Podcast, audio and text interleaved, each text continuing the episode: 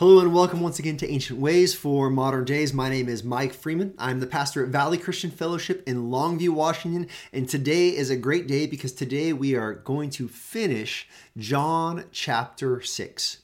It's been a long journey through this chapter, and this chapter is built off of Jesus' miracle when he when he turns a, a couple of loaves into multiple, multiple meals for thousands and thousands of people. And then he uses this sign. Remember, it's not simply a miracle in the book of John, but he uses this sign to demonstrate something of uh, uh something of gr- great importance. He, he's showing who he is. The signs point to Jesus and his identity. Now, we, we've just seen this, this, uh, this tragic moment where many, many of his disciples, they hear Jesus talking about eating his flesh and drinking his blood.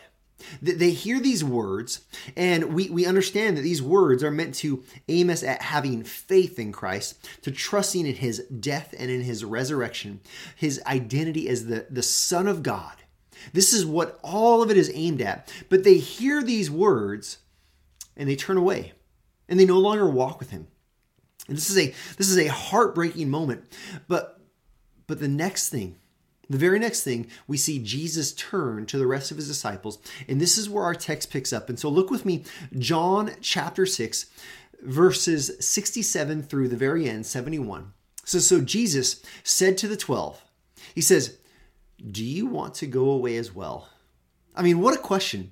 Just imagine this moment. The crowds, they're they're walking away. They've come to the conclusion Jesus isn't going to feed us anymore, and he's saying some things that are really challenging us. He says we should eat his flesh and drink his blood to have eternal life, and they're just like, "We're outie. We're gone. This is this is this is not comfortable for us." And they're leaving. So Jesus turns to the 12 and he says, "You, you going you going to leave as well? You you going with them?" And look at Simon's answer. Simon sometimes sticks his foot in the mouth. Sometimes he strikes out. In this moment, he hits a home run, a grand slam. Simon Peter answered him, Lord, to whom shall we go?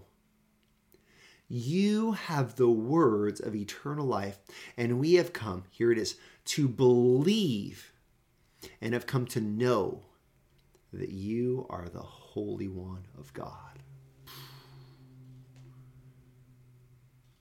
This is this is an amazing answer. This is an amazing answer. The first part of it, he says, Where else can we go? You have the words of eternal life.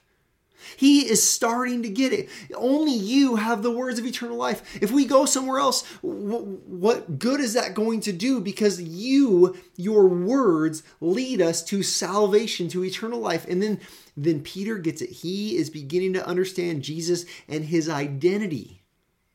He says, and we have come to believe, and we have known, we've come to, excuse me, we believed and we have come to know you are the Holy One of God.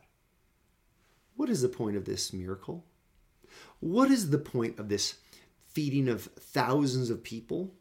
What is the point of this entire discourse about eating his flesh and drinking his blood? The entire point is right here believing that Jesus, knowing that Jesus is the Holy One of God. This is it. This is the Grand Slam. This is the response of the one who abides, of the one who believes, of the one who remains, of the one who follows. This is this is meant to be my response. This is your response. Do you have this response at Jesus when he says these these challenging things? Do you see that he is the only one who has the words of life and that he is the holy one of God? The word holy in the scripture means to be to, to be set aside as pure for God's purposes. There is none like him.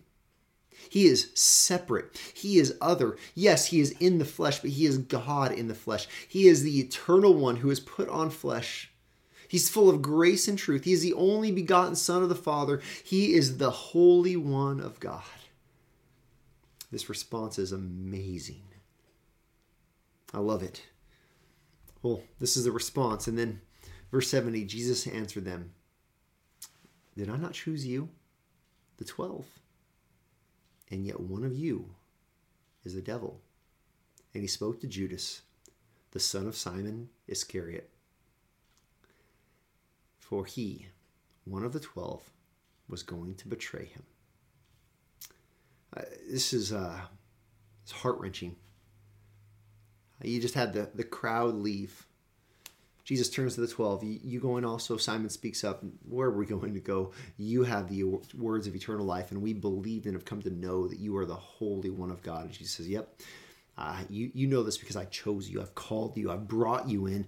and yet, one of you, even among these 12, is going to do even worse than the crowd that have left me and that no longer walk with me. One of you is going to betray me. What intensity. What what a what emotion. What a moment. We, we, we remember so much in this moment. We remember that, that the, the, the Father, if you have trusted in Christ, if you believe and come to know that He is the Holy One of God, you do this because the Father has granted it. The Spirit has worked in you. You do this because Jesus has chose you. He's brought you in. And yet you do this recognizing that there are some among us that uh, might be like Judas. They may eventually walk away. What do you do with that tension? What do you do in this moment? Well, here's here, here's my pastoral counsel to you in this moment. My pastoral counsel is in this moment you zero in on Peter's declaration. Where do I have to go? Where can I go besides Christ?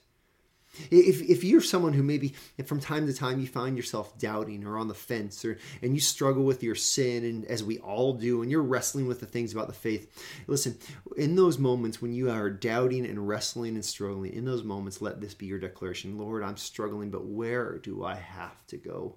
There's nowhere else i can go. Lord i've come to believe. And and even though i'm struggling i know that you are the holy one of god See, the ancient way for our modern day is to fall on this declaration, to fall on Jesus' identity, to remember that everything we see in Jesus' signs, and really everything we see in this world, is meant to aim us to know who Jesus is and what he has done.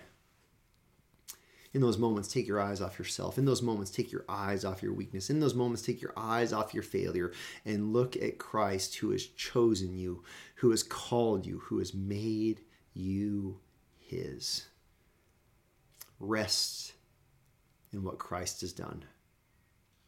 Rest in him. Ah, we can be full of angst. We can be full of worry. We can be full of doubt and concern. but look, we don't earn our salvation. We don't we don't maintain our salvation.